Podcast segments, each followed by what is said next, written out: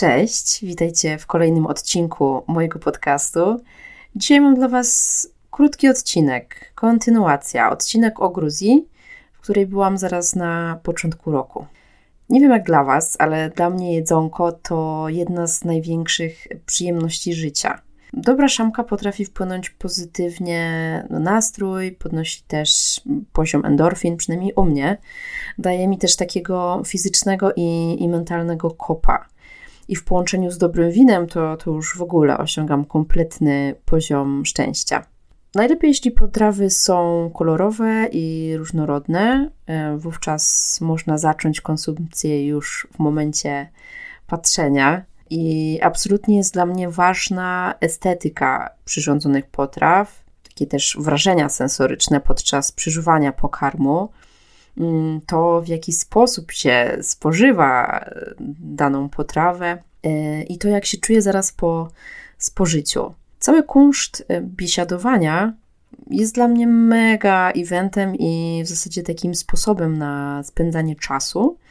No i pod tym względem lubię na przykład kulturę francuską, bo takie wspólne celebrowanie posiłków i wspólne spędzanie czasu odbywa się codziennie i wówczas można porozmawiać, pocieszyć się wspólnym towarzystwem i przeżyć codziennie, powiedzmy, taką mikrokulinarną podróż, zaczynając od jakichś zakąsek w postaci serów i wina, a kończąc na jakimś deserze.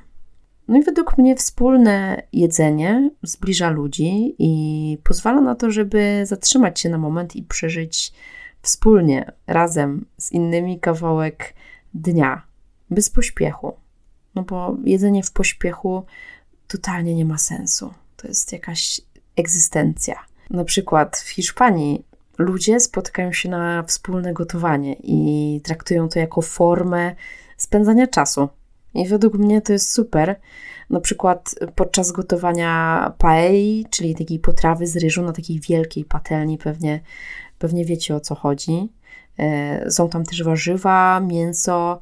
Mm, generalnie, jeżeli Hiszpanie umówią się na wspólne gotowanie, jest to paella, to wszyscy są zaangażowani e, w przyrządzanie tego, tego dania. Jedna osoba coś tam kroi, obiera warzywa, inna mięso, trzecia, nie wiem, rozpala e, ogień, no bo na przykład taka prawdziwa paella e, jest przyrządzana na, na ogniu, tak jak my robimy sobie grilla.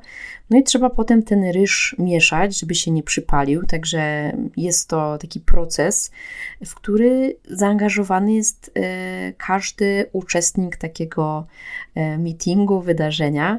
Potem do tego wspólna konsumpcja, dobre wino, rozmowy, gra może na jakimś instrumencie, no tam śpiewanie i tak dalej, w zależności od tego, co dana grupa e, lubi wspólnie robić.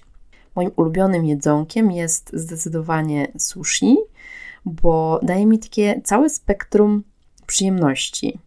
Przede wszystkim jest mega kolorowe, jest zdrowe, jest dobrze zbalansowane, jeśli chodzi o smaczki, dania się małymi kęskami za pomocą pałeczek. Można też, też jeść palcami. Ja w ogóle uwielbiam używać e, pałeczki.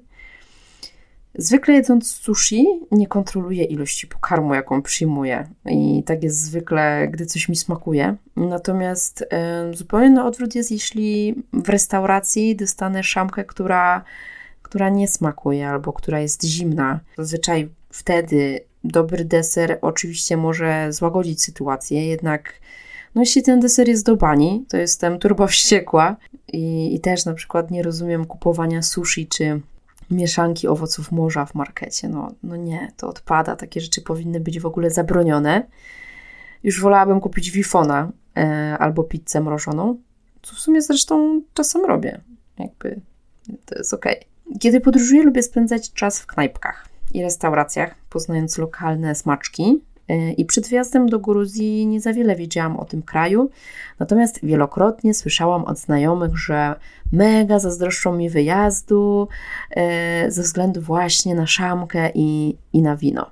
Jamie Oliver kiedyś powiedział, że jedzenie jest wszystkim, czym jesteśmy. To przedłużenie uczuć, e, nacjonalistycznych, etnicznych, Twojej osobistej historii, Twojej prowincji, Twojego regionu, Twojego plemienia, Twojej babci. Także no, nie wyobrażam sobie podróżować, zwiedzać jakieś miejsca bez kosztowania lokalnych dań. Będąc w Gruzji, poza jeżdżeniem na nartach, większość czasu, przyznaję, spędziłam na jedzeniu. Totalnie odpiłam wrotki i postanowiłam jeść wszystko w opór. Przez cały pobyt ani na chwilę nie miałam uczucia głodu, bo jadłam przy każdej okazji.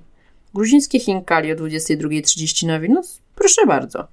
No i w efekcie po tygodniu spędzonym w Gruzji, w sumie to było, to było 10 dni, trochę przytyłam, trochę napuchłam i to też, też słyszałam przed wyjazdem, że takie rzeczy się dzieją. No ale oczywiście liczyłam się z konsekwencjami moich e, gruzińskich wyborów. Każdej gruzińskiej e, restauracji w Gudauri, bo, bo tam byłam, można było zjeść dokładnie te same dania. I, I jaka jest w ogóle kuchnia gruzińska? No jest pełna dań z mąki, serów, bakłażanów, pomidorów, ziemniaków, fasoli, orzechów, mięcha i, i, całego mnóstwa kolendry. Dania są bardzo proste, takie chłopskie, ciężkie, sycące, zawsze przygotowane sercem mimo wszystko, bo kuchnia jest częścią e, gruzińskiej tożsamości i Gruzini do jedzenia przywiązują ogromną wagę. Pierwszą w ogóle potrawą, którą zjadłam zaraz po przyjeździe, była zupa chichritma, czyli taki nasz odpowiednik rosołu. Mm, ja w ogóle uwielbiam zupy, więc na samym początku gruzińska kuchnia mega zapunktowała.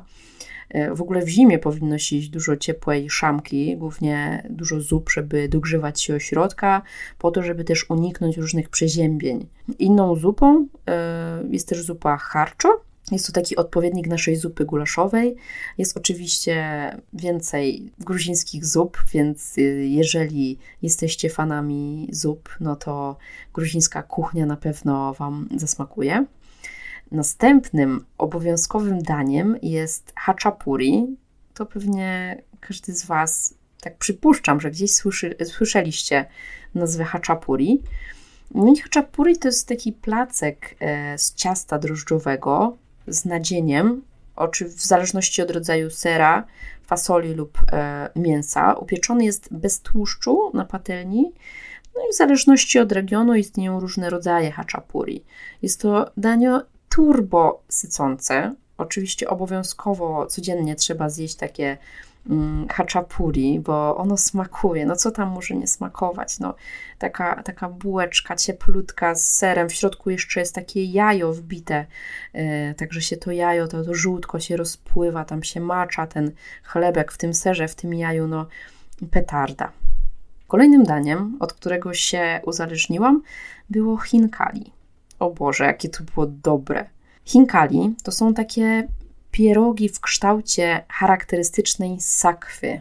Choć tak naprawdę ten kształt podobno ma symbolizować słońce z promieniami, co jest pozostałością po silnym kulcie słońca, który był powszechny w Gruzji w erze przed przyjęciem chrześcijaństwa.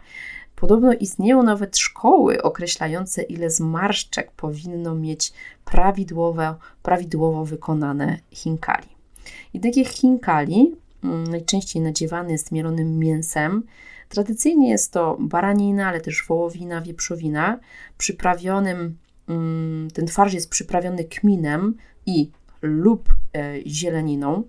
Są oczywiście też chinkali w wersji wegetariańskiej, które są nadziewane na przykład serem, ziemniakami. Czasem ciasto jest grubsze, czasem cieńsze, bardziej twarde lub takie rozpływające się w ustach. Czasem farsz jest bardziej pikantny, czasem bardziej ziołowy. W zasadzie ile miejsc, ile restauracji, tyle hinkali i w każdej knajpie smakowało to hinkali trochę inaczej. I ponieważ ciasto nadziewa się takim surowym mięsem, po ugotowaniu w środku powstaje taki aromatyczny bulion.